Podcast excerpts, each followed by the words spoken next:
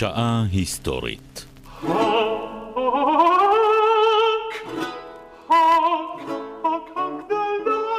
ארצו של שייקספיר, חלק רביעי.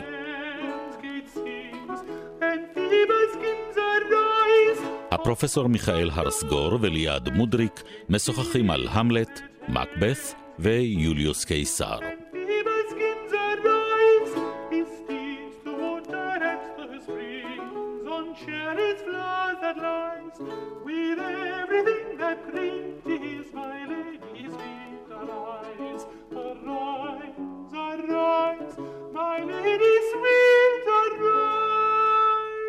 שבת שלום פרופסור. שבת שלום.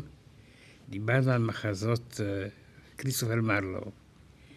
לא הספקנו לסיים את הסדרה, ויש עוד מחזה אחד חשוב מאוד, מפני שהוא קושר אותנו עם המחזות של שייקספיר, עליהם מדבר היום. אז אנחנו היום סוף סוף נגיע לשייקספיר, אחרי מבוא ארוך וממצה. מבוא חייב להיות רציני כדי להבין ולהכניס את הסופר, את המקשיב, לעולם הנפלא הזה של רצח וגידה והרס. לא הטלתי ספק. אז איזה מחזה של מרלו החמצנו בשבוע שעבר? אדות השני. וזה למעשה קושר איתו עם המחזות של היום, כי הנושא אותו נושא, פוליטיקה. אז מה קורה במחזה? דברים איומים. נשמע מבטיח. כן, אבל שיקספיר לא חייב להפתיע, אבל הוא מחזה בנוי טוב מאוד, הוא מרשים מאוד, ונוסף לזה, הוא בנוי על אמת, פסיכולוגית מוזרה מאוד, שמעוררת בעיות שפרויד עורר אותם במאה ה-20. בוא רק נזכר, אדוארד השני מלך באנגליה בערך 200 שנה לפני... בדיוק. מרלו ושייקספיר היו מאוד מאוד נאמנים למקורות ההיסטוריים שלהם, וגישתם מבחינה היסטורית היא מקצועית לחלוטין. ויש גם רק לשבח אותם אחרי כל התשבחות שעובדו עליהם במשך מאות השנים.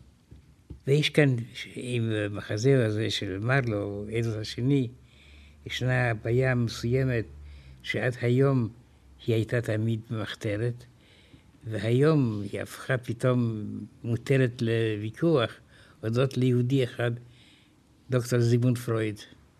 איך פרויד קשור לכל העניין? פרויד קשור עם העניין מפני שלילות השני היו ידידים, ידיד אחד אשר יחסיו איתו היו מאוד מאוד בלתי ברורים. והשאלה הנשאלת, ואפשר גם להשיב עליה, זה האם עדות השני היה הומוסקסואל? אני רוצה להגיד לך שאדם שהוליד ארבעה ילדים חוקים וילד לא חוקי, לא כל כך נוטה להומוסקסואליות. למה? יכול להיות גם וגם. כנראה. כלומר, יש לנו כאן בעיה מאוד מעניינת של דו-מיניות. לא בעיה, זה מה שהוא היה, כנראה. כנראה. כן. אנחנו, הרופאים שלנו לא בדקו אותו, אבל תוצאות. הוא מאוד מעניין שהציבור הבין אותה תקופה, במאה ה-14, שיש דבר כזה, והגיל אותו. זה עורר בו שנאה ובוז, אבל הוא ידע שזה קיים. ויש בדיחות ורמזים. טוב, באותם הימים גם הדעות הקדומות היו מאוד מאוד חזקות, לצערנו חלקן נשארו עד היום, אבל אז זה בכלל היה... כן, לפחות היום אנחנו לא שורפים מכשפות. זה יתרון חשוב. כן. אם כי המכשפות הן מאוד מועילות לשייקספיר. לכן אני אומרת שעדיף כן, לא כן. לשרוף אותן. כן. באופן כללי אנחנו לא רוצים לשרוף בני אדם. רצה השני היה בנו של ראשון. כן. רצה הראשון היה מלך גדול, מלחמתי, מנצח. והוא ראה שהבן שלו, איכשהו בגיל 14, קצת יותר מדי נשי, אהב משחקים, אהב מקצועות של איכרים, למשל, הוא רצה להיות נגר. אני מזכיר גם, לא שישה עשר, רצה להיות אה, פועל. אה. כן, אבל הם רוצים רק ברמת העיקרון. בסופו של דבר הם מקבלים על עצמם את המלוכה בהכנעה. בהכנעה זאת מילה נכונה. וכאן יש לנו, היות והגיבור הוא מלך, כל מה שהוא עושה הוא בעל תהודה גדולה מאוד בכל הממלכה. ועל כן יש גם מעמדות ויש גם אישים. וכל זה נכנס לתוך המחזה של מרלו? בוודאי. אבל הידיד של אדוארד השני לא היה אפילו אנגלי, הוא היה צרפתי, לפני שהאנגלים החזיקו בחלק של דרום צרפת. גבסטון שמו. והחוקרים גילו שיש משפחה כזאת בדרום צרפת, גם אסטון.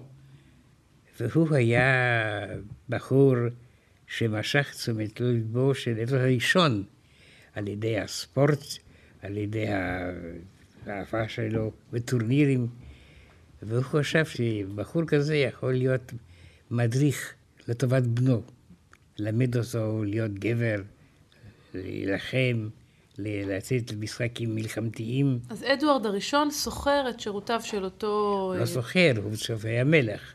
מצווה עליו. כן, מצווה עליו, והוא מקבל את זה בשמחה גדולה מאוד, מפני שכנראה שגם לא הייתו חיבה להסיק את הדבר, מי שיהיה את זה שני. כן.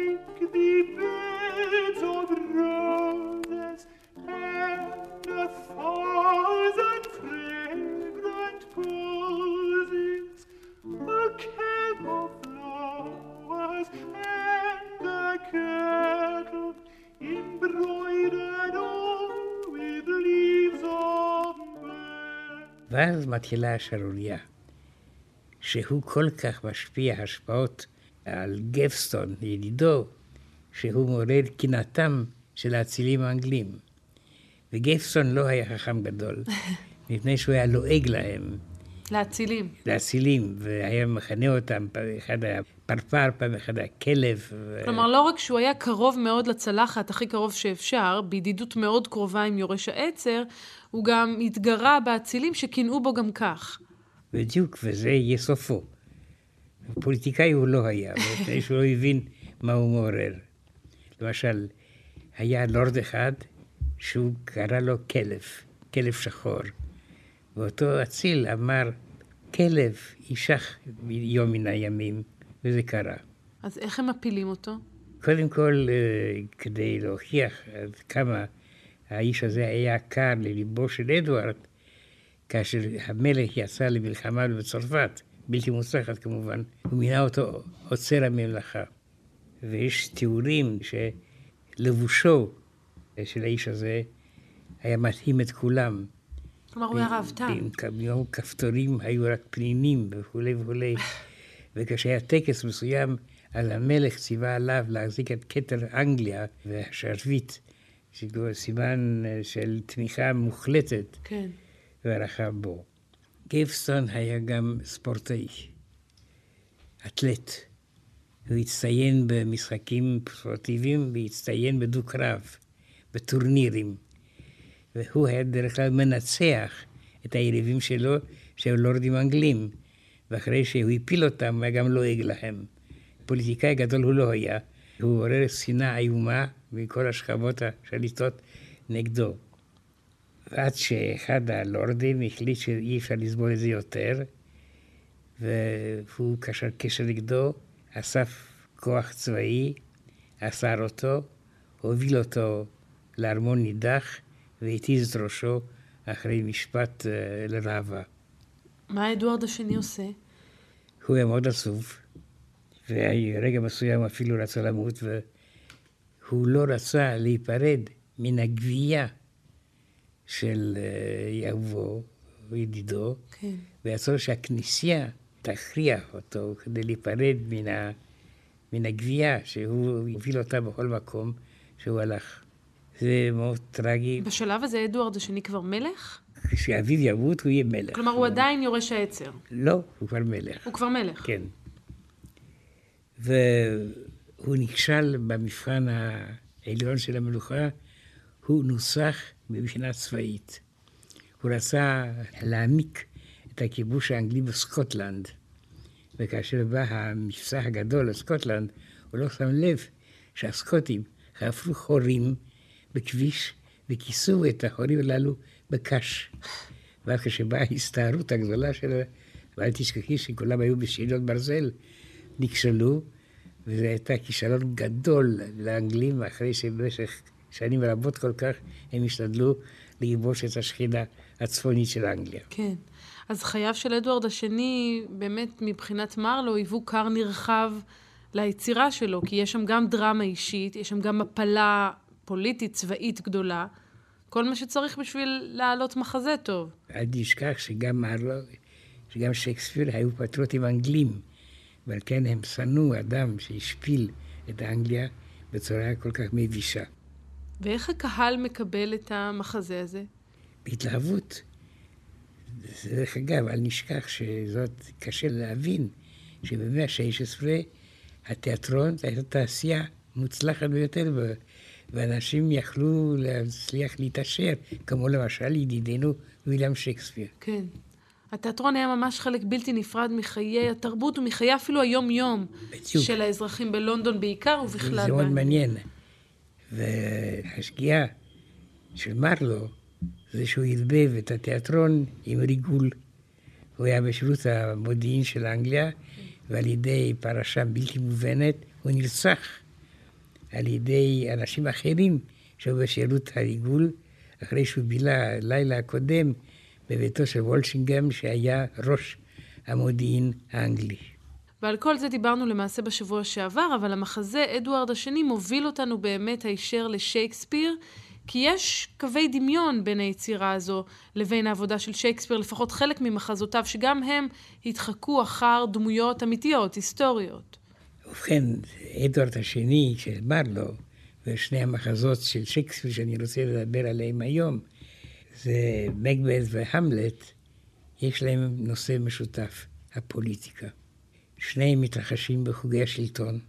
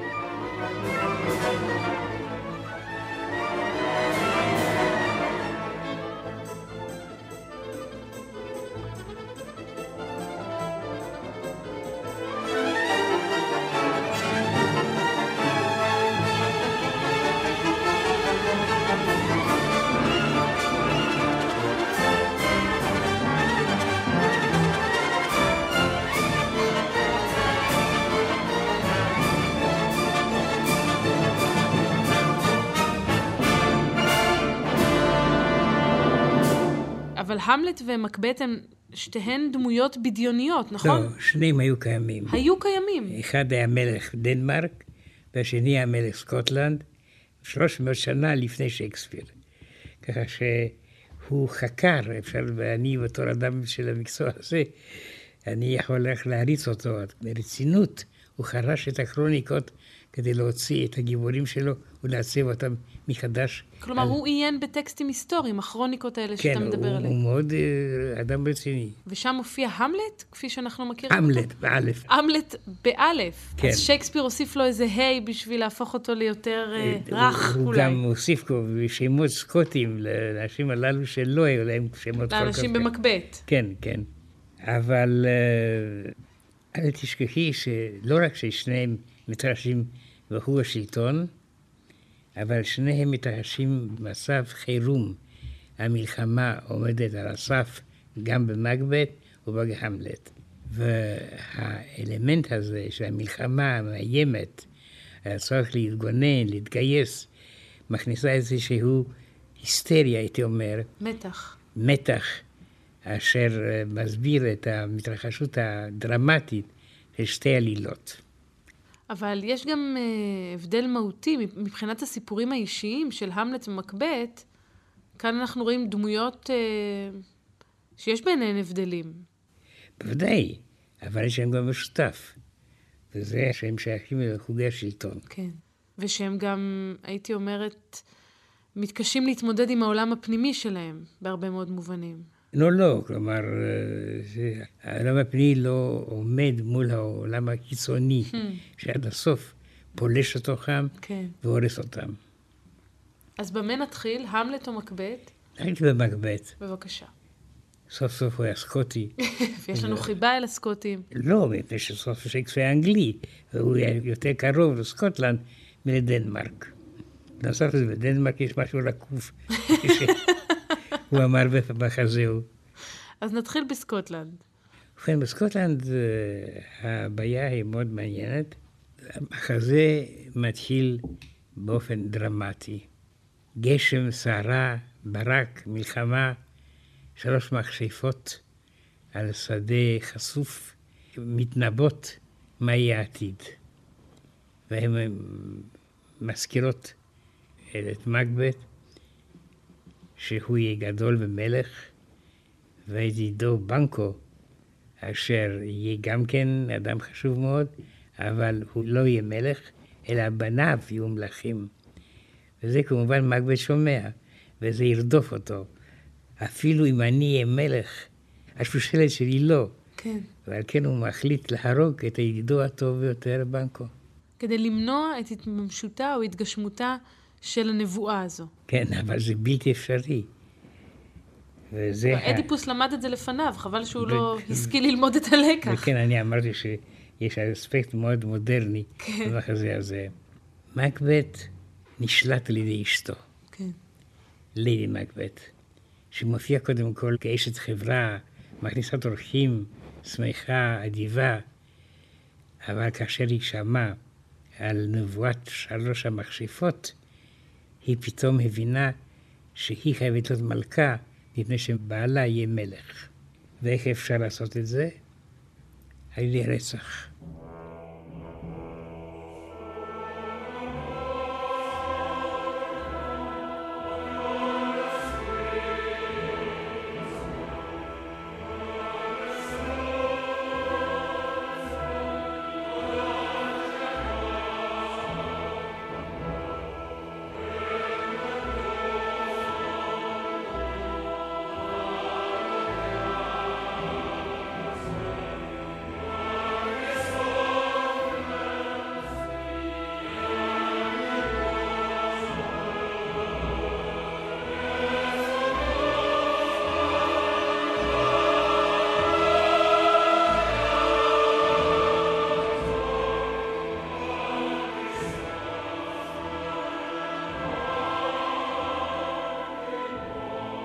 והנה פתאום המלך השולט, אשר העלה את כבודו של מקבט ומינה אותו רוזן, מזמין את עצמו להתגורר בעתירתו של מקבט ושל לידי מקבט, אשר היא מכניסת אורחים. מכניסת אורחים, אבל מעודדת את בעלה לעשות את המעשה. אפילו היא חושבת לרצוח, כן. אבל היא לא רוצחת מפני שהיא גילתה שהמלך הזקן דנקן דומה לאבא שלה, לאביה, שנפטר. אז לא מלאה ליבה לקחת את חייו. כן, סימן שבכל זאת יש משהו אנושי בה. בניגוד לתמונה הכללית. והיא מארגנת את הרצח הזה, לפי דעתי, בצורה מושלמת. היא כל כך הסתירה והדריכה את בעלה, מקבט, להסתיר את מעשיו, שכל אחד במדינה הגיע למסקנה שהיו רוצחים שהתנפלו, ולא מקבט, ובוודאי שלא אשתו, היו מעורבים בפשע. כלומר, הם למעשה רוצחים את המלך, אבל מצליחים להסוות את זה כך שאף אחד לא חושד בהם, אף על פי שזה קרה בארמונם, ואף על פי שהם יהיו בעצם הנהנים המיידיים מהרצח הזה. כן, והציבור היה די תמים, כנראה. אם כי, דבר מאוד מעניין, יש כמה דמויות. אחד מהם מקדף, שמן ההתחלה חושד שכאן מישהו לא כשר. וכאשר הוחלט שמקבט יהיה מלך החדש, והוא עולה לעיר סקון לקבל את הכתר, אותו מקדף שאני הזכרתי אינו יורד להחזרה. וזה כבר מכניס איזושהי הרגשה בלתי נעימה אצל המלך החדש. כן. חש שהבינו מה שקורה.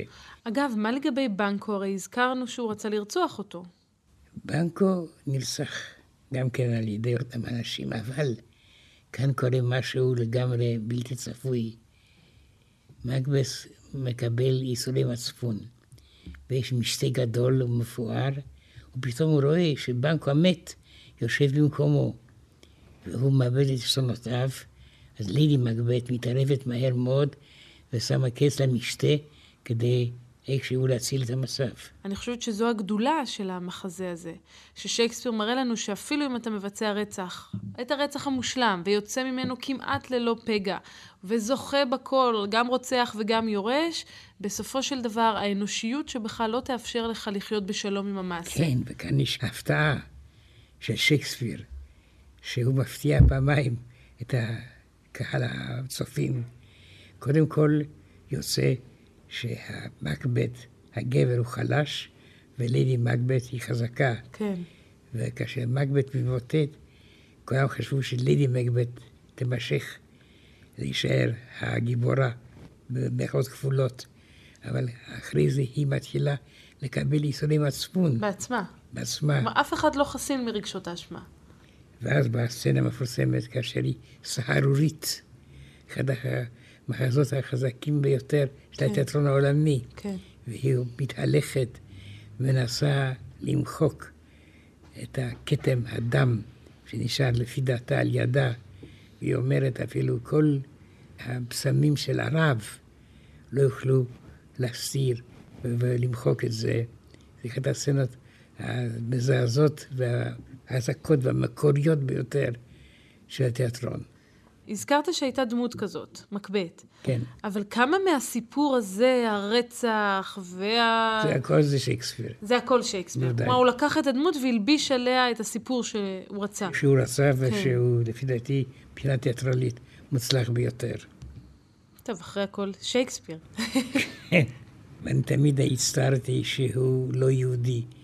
ותיארתי לעצמי שאולי היה אדם בשייקספייר, אז לא התברר שהפך לשייקספיר, אבל זה לא היה, לצערי. אבל המחזה הזה בא ללמד אותנו, באמת דיברנו קודם על אמת אוניברסלית, על טבע האדם, הכל טוב ויפה, אבל כששייקספיר כותב אותו, יש לו גם יומרות פוליטיות עכשוויות? כלומר, הוא מנסה לרמוז משהו, לשלוח איזה הוא מסר? לא רצה לעשות חלילה פוליטית, הוא רצה לקבל תמיכתם של מנהיגי אנגליה לקבוצה שלו. דרך אגב, הוא היה איש מצליח מבחינה פיננסית. כן. הוא התעשר, היו לו שלושה בתים. ועד היום ההיסטוריונים לא יודעים מאיזה, משלושת הבתים של משפחת שייקספיר, שייקספיר נולד. דרך אגב, כשהוא מת, לפני שמת, הוא הכין לעצמו קבר מאוד יפה, הייתי שם, ראיתי, כתוב שם, ארור מי שיפריע לעצמות הללו. סימן שגם שייקספיר האמין בכוחות מעל לטבע, כן. ולא רצה שאחרים אותו מישהו יפריע לעצמותיו.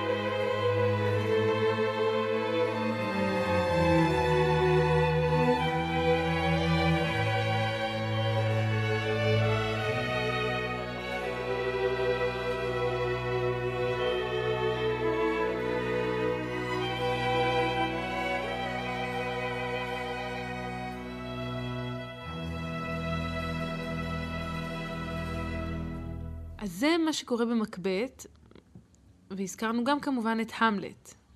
שגם בהמלט, דיברתי קודם על ההבדלים בין הדמויות, אתה דיברת על המשותף, גם בהמלט יש לנו גיבור מיוסר ויש אישה חזקה שנמצאת מאחוריו. כן, אבל האישה היא לא כל כך חזקה כמו זאת של ה... היא לא ליידי מקבט. היא לא אבל הוא אדם מיוסר, הוא נסיך. הוא אדם חזק מאוד מבחינה אינטלקטואלית. והוא גם בן אדם זהיר, אחרי שרוחו של אביו מופיע, הוא אינו משתכנע מיד. הוא מנסה לבחון אם זה באמת היה מה שהרוח אומרת, ויש לו כמה ידידים בין קציני המשמר הלאומי, כן. והם אומרים לו שהרוח הזאת מופיעה באלזינור, הארמון הצפוני של דנמרק, וזה היה מקום ששם הייתה סכנה שתפרוס המלחמה. זה היה נשכח. ואז יש לנו מחזה שאני רוצה להגיד לך שהוא מזכיר לי מחזה מודרני פוליטי. המלט משתכנע שמה שהרוח אמרה, אמת היא. כן. אבל הרוח אמרה לו שקלאודוס, המלך הנוכחי, דודו, הוא הרוצח שלו. זהו, רק נסביר, הרוח היא הרוחו של אביו המת, המלך הקודם. כן, והוא שגל... בעצם מגלה להמלט... שמו יהיה המלט. כן, והוא מגלה להמלט הנסיך, הקי... הגיבור שלנו, כן. הוא מגלה לו שמי שרצח אותו היה לא אחר מאשר הדוד, קלאודיוס. שהוא המלך הנוכחי. אשר לקח את אמו של המלט, לאישה, האלמנה מהאישה, בזמן קצר מאוד, וזה מאוד הפריע להמלט. כל כך מהר, רוח המת דאגה להגיד להמלט, אל תתאכזר באמך. זה אלמנט מאוד uh, יפה. והמלט אוהב את אמו. כן. והוא מנסה להוציא ממנה את האמת. למשל, הוא מופיע לפניה בגדי אבל שחורים, אינקי, מאינק דיו. כן. והיא מבינה שהמלט יודע. חושד. או חושד. כן. והיא אומללה מאוד ולא יודעת מה לעשות. בהמלט יש תופעה מאוד אהובה על שייקספיר, וזה התיאטרון בתוך התיאטרון. Hmm.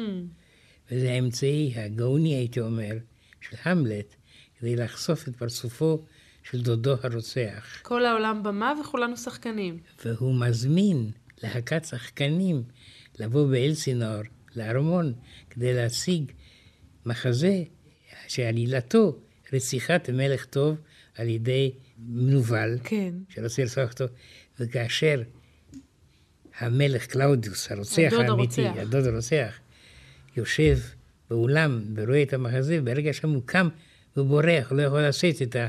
וזה הניצחון הגדול ביותר של שייקספיר. כן. הוא מוכיח שכמה שהתיאטרון יכול לפעול בחיי הציבור, הוא לחשוף אמיתות עמוקות. והמלט הוא אינטלקטואל, אשר יחד עם זה יש לו יחס לעם, למשל הסצנה המפורסמת עם הקברנים, כן. כאשר הם מראים לו את הגולגולת של מוקיון, של יוריק, והמלט חושב מהו אדם, מהם החיים, ואז הוא אומר, המשפט המפורסם ביותר, אולי בתולדות התיאטרון. שהוא אוחז בגולגולת. To be or not to be, this is the question, להיות או לא להיות, זאת השאלה, שאחרי זה היו פירושים אין סוף. כן. ויש פרשה מעניינת מאוד של הריגול. אבל עוד לפני הריגול, המשפט הזה בעצם מבטא את הקונפליקט הפנימי שבו הוא מצוי. כי אמרנו, הוא מיוסר מכל הפרשה הזו. כן, הוא אדם מהולל. לא רק אמו אומללה בסיטואציה הזו. הוא אדם אומלל מפני שהוא יודע שיש אמת מחרידה אחת שהוא חייבת לגלות, שאיש לא מאמין, והוא חייבת להפיץ אותה, ואפילו אם הוא יקריב את חייו כפי שהוא עשה עד הסוף. כן. כלומר, הוא, הוא נמצא בחיפוש, במובן מסוים, בלתי נמנע אחר האמת שהוא לא רוצה לגלות. את צודקת. וזה מסביר את האופן הקומפלקסי כן. של הרוחניות שלו.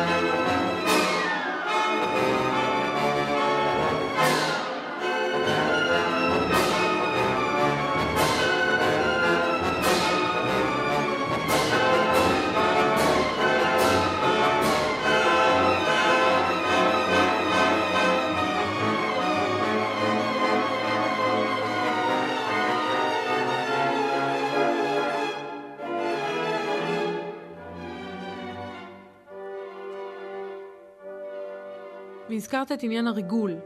כן, הריגול הוא חלק אינטגרלי של החיים הפוליטיים. וחצר המלכות בדנמרק, במחזור של שייקספיר, מעט מרגלים. כל אחד מרגל על מישהו אחר. כן, ואפילו הריגול הזה יכול גם להביא לרצח. כאשר מרגלים הופכים לבצע רצח כפי שהמלך החדש, כלומר הדוד, כן. הוא עושה שני מרגלים, גילדנשטרן ורוזנקרנץ, שמות גרמנים, מתאימים לזה לדנמרק, מהשמות האיטלקים האחרים ששייקספיר מעניק. שצריך לומר, השניים האלה יהפכו לימים לגיבורי מחזה משל עצמם. כן, אבל זה לא של שייקספיר. לא של שייקספיר. לא של שייקספיר. קלאודיוס המלך רוצה להגלות את המלט לאנגליה, אבל לא רק להגלות אותו, אלא הוא סומך על שני מרגלים, גילדן רוזנקרנץ, שהתלוו אליו וירצחו אותו באנגליה. זה רעיון, זה לא יתגשם. אבל זה דוגמה לאווירה הזאת שהייתי קורא לזה סטליניסטית, כן. שכל אחד מרגל על מישהו אחר. ויש גם השר, המיניסטר, פולוניוס, שהוא מרגל גם כן. הוא רוצה לרגל לטובת הדוד הרוצח ולשמוע את השיחות בין המלט לאמו, גרטרוד, כדי לדעת את האמת. כי המלך רוצה לדעת באיזו מידה המלט יודע שהוא הרוצח. ואז בשיחה הזאת המלט יודע שהוא עומד מאחורי הפרגוד. כן. ופתאום הוא שולף את החרב ואומר עכבר ורוצח אותו. זו סצנה מבחינה תיאטרלית מאוד מוצלחת. גם סצנה מאוד ידועה, המלט שולף את הפיגיון, הוא פשוט תוקע אותו בווילון, שם מתחבא... פולוניוס. פולוניוס. אבל פולוניוס הוא אביה של אופליה. אהובתו של המלט. אהובתו, לא אהובתו, מפני שכאשר הפורץ המשבר הרוחני הזה הגדול של המלט, הוא מזניח אותה. כן. הוא דוחה אותה, והיא לא יכולה להחזיק מעמד. ואת יוצאת מן הדת, היא משתגעת. ועד הסוף היא טובעת בתוך אגם. כלומר, המסע הזה של המלט אל האמת ואל הצדק, בסופו של דבר מוביל ממש, אה, אני לא רוצה להשתמש במילים גדולות מדי, אבל ממש לכליה של כל האנשים שנמצאים סביבו. כי... וכולל הוא עצמו, ש, שמאבד את שלוותו, את קור רוחו, את השקט הפנימי. אהבתו הנגזבת, כלומר, הוא מאכזב כן. את אופליה, אבל זה מעורר את שנאתו של לארטס, האח של אופליה, שהופך אויבו של המלט ומוכן לרצוח אותו. או כמו שאומרים באנגלית, The plot thickens. עוד איך. אבל אה, שייקספיר דאג גם לפתור להתיר את, את כל הקשרים האלה. את השבח הזה. כן. על ידי הקרב האחרון, שזה דו-קרב בין כל המשתתפים כמעט, וכאשר... רב קרב. רב קרב, כן. זה, זה מסוים של לתת אה, שם. החרבות היו מושכות ברעל. וככה שאפילו אם החרב שלך לא הייתה תוך כדי קרב, אתה נפגעת על ידי חרב היריב, וקיבלת פצעים שאין מרפא. כן. ומה קורה ברב קרב הזה? כולם מתים. זה רסי סיילנס. הסוף היא שקט. זה מאוד דרמטי, ובזה זה הצלחתו של שייקספיר כדרמטורג. מגיע לשיא. אז איך היית בסופו של דבר מפרש את השאלה הזו, להיות או לא להיות? בסוף כולם אינם הובים. לא, זה לא קרה, מפני ששני המחזות הם מסתיימים בניצחון הטוב, גם במגבט וגם בהמלט. ומבחינה זאת אפשר להגיד שהמחזות הדרמטיים הללו הם בסיכומו של דבר אופטימיים, וזה עושה את שייקספיר הומניסט. ומכניס אותו בסדרה הגדולה של חלוצי הרוח האנושית. שייקספיר גם אה, חלש על שורה ארוכה של ז'אנרים. כלומר, הוא כותב מחזות היסטוריים, והוא כותב דרמות, והוא כותב טרגדיות, והוא כותב קומדיות, אה, כמו חלום ליל קיץ, למשל. והוא כותב שירים, hmm. סונטות. הוא היה גאון, וזה מאוד נעים מדי פעם להיפגש עם גאון. זה קצת מרחם אותנו על אנשים אחרים, אותם הפוגשים בחיי יום-יום.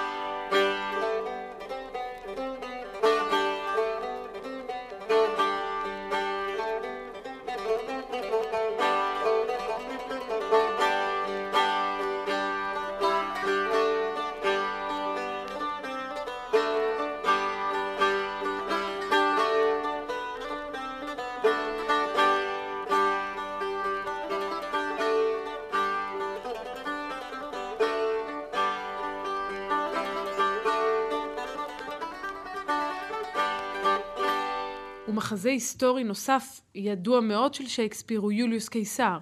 כן, אם כי הוא לא נחשב בין המחזות הגדולים שלו, הוא מחזה מאוד נאמן למקורות. ודמותו של קיסר היא דמות של הפוליטיקאי המצליח, וחש בכל זאת שהצלחתו איננו מלאה, ושאף פעם הוא לא יכול להגיע ולהשיג מה שהוא רצה. ומופיע גם דמותו של ברוטוס, כמובן. הרוצח של קיסר, וגם הסצנה המפורסמת כאשר הוא מגלה שבין רוצחיו את טו ברוטה, וגם אתה ברוטוס. אז זהו, אבל זה לא משפט ששייקספיר המציא. לא, לא, זה... זה, זה, זה באמת מה שקיסר אמר, או שזה כמו, אתה יודע, מסוג המשפטים, כמו טוב למות בעד ארצנו, שיש עליהם כבר מחלוקת? אני חושב שטרומפלדור אמר את זה. וקיסר? קיסר כנראה שלא, אבל אי אפשר לדעת. אבל זה מופיע כבר בטקסטים עתיקים. זה לא, כן, כן. לא, אנחנו לא נתקלים בזה בפעם הראשונה אצל שייקספיר. כי הוא היה מאוד קרוב. לא. מה היה תפקידו של ברוטוס? הוא היה אציל רומאי, והוא היה למעשה מה שקיסר רצה, הוא להיות מלך. והמסורת הרפובליקאית מנעה את זה ממנו, ככה שלמעשה הוא ידע שיש איזו נבואה, שזה Ides of March, שב-15 למרס הוא יירצח. וכאשר בא היום הזה, והוא חי, הוא אומר, הגיעו, זה Ides of March, ואני חי, אבל משיבים לו, כן, אבל הם לא עברו. היום עוד לא הסתיים. לא, לא, לא הסתיים, ובאותו יום הוא יירצח. אבל כשהוא רוצה להפוך למלך, הוא בעצם מבקש לעצמו עוד סמכויות. כן, אני רוצה להגיד לך שאני מזיק אותו. את יוליוס קיסר. כי הרפובליקה הרומאית הייתה אנרכיה אצילית מתמדת, כן, כן. וכאשר למדינה הזאת היו גם שאיפות התפשטות, עם המשטר הטרוריסטי הזה שבפנים, אי אפשר להחזיק מעמד. אבל למה אתה אומר שהוא טרוריסטי? את יודעת מה הייתה הרפובליקה הרומאית? הייתה מלחמת אזרחים בין אוליגרכיות. ולא רק בין אוליגרכיות, אלא גם פלבאים ופטריקים. כן. וקיסר הרגיש שהוא פשוט לא מסוגל לשלוט בכל הבלגן הזה. מבחינה פוליטית אפשר להגיד שהוא היה פטריוט רומאי. הוא הבין שהמדינה הזאת לא יכולה להתקיים ולהתפשט עם אנרכיה מתמדת בצמרת שלה. כלומר, אתה לא מפרש את הצעד הזה, את הרצון שלו להפוך למלך, כניסיון להגשים יומרות אישיות, לצבור עוד כוח אישי ושררה, אלא באמת כפעולה למען הרפובליקה? אני רוצה להגיד לך, אני משום מה אה, מכיר אותו מפני שבבתי ספר הצרפתיים, הטקסט הראשון שלומדים בלטינית זה דבלו גליקו. שכתוב על ידי יוליוס קיסר עצמו. כן. זה ספר נפלא, בהיר, הגיוני, דוקומנטציה יוצאת מן הכלל, שאתה מתפלא ואתה מעריץ את האיש. ואתה מבין שהרעיונות שלו היו רעיונות פוליטיים רציניים. אמנם כמובן קשורות עם העלייה שלו כן. והפיכתו למלך, כן. אבל קרה משהו. ברומא הייתה מסורת איומה, כי רומא קמה עם סדרה של מלכים שהיו עריצים, כן. ורומא התפטרה מן האנשים המנוולים הללו, ועל כן הרפובליקה הרומית, סנטוס פופולוס ורומנוס, היה הניצחון על המלכות, ועל כן לרצות, כפי שהוא נאשם, להזיז את המלכות, זה הבגידה ברפובליקה. ולכן ברוטוס יחד עם עוד אצילים רומאים, קושרים קשר נגדו. ברוטוס, אני רוצה להגיד לך, גם אצלו היה מאבק. הוא היה מאוד מאוד מיודד עם קיסר. כן. ופתאום הוא מבין שלטובת המדינה הוא חייב לרצוח, לא חבר, כי ההבדל בגיל גדול, אדם שהוא קרוב חיבב, אליו. קרוב אליו, כן. ועל כן הקיסר, כשהגיע הרצח, הוא נדהם לראות את ברוטוס בין הרוצחים, כן. והוא קרא לו, גם אתה, ברוטוס. אבל הם מצליחים, הם רוצחים אותו. כן. ומה עולה בגורל הרפובליקה? מה עולה בגורל ברוטוס עצמו? הרפובליקה נופלת מפני שבן קרובו של קיסר מקימה את האימפריה, אוגוסטוס, אוקטביאן. וזה כבר סיפור אחר. כן. אבל אני כן רוצה לשאול לסיום, אתה מגלה פה גישה מאוד אמפתית כלפי יוליוס קיסר. זו גם הגישה של שייקספיר במחזה שלו? כן, שייקספיר היה האדם שסוף סוף היה קרוב גם למלכת אליזבת, והוא ידע, שכדאי להציג את המלכים באור חיובי. לא, מפני שהוא ידע שיש גם מלכים חיוביים, כמשל אליזבת עצמה.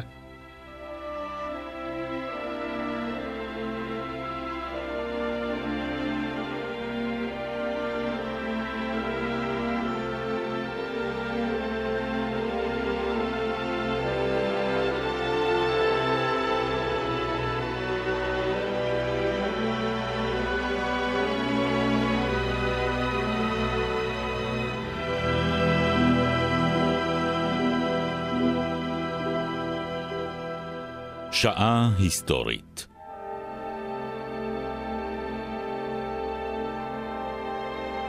ארצו של שייקספיר, חלק רביעי.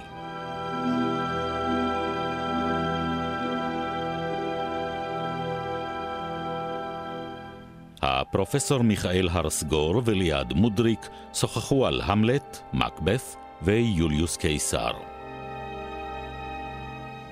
עורכת נטלי פדון. ייעוץ מוסיקלי עמליה רוזן.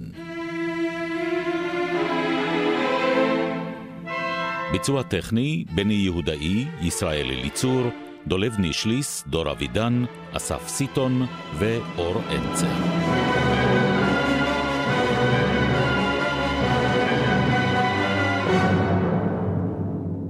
בתוכנית הושמעו קטעים מוסיקליים מאת המלחינים צ'ייקובסקי, ורדי, גרמן ופרסל.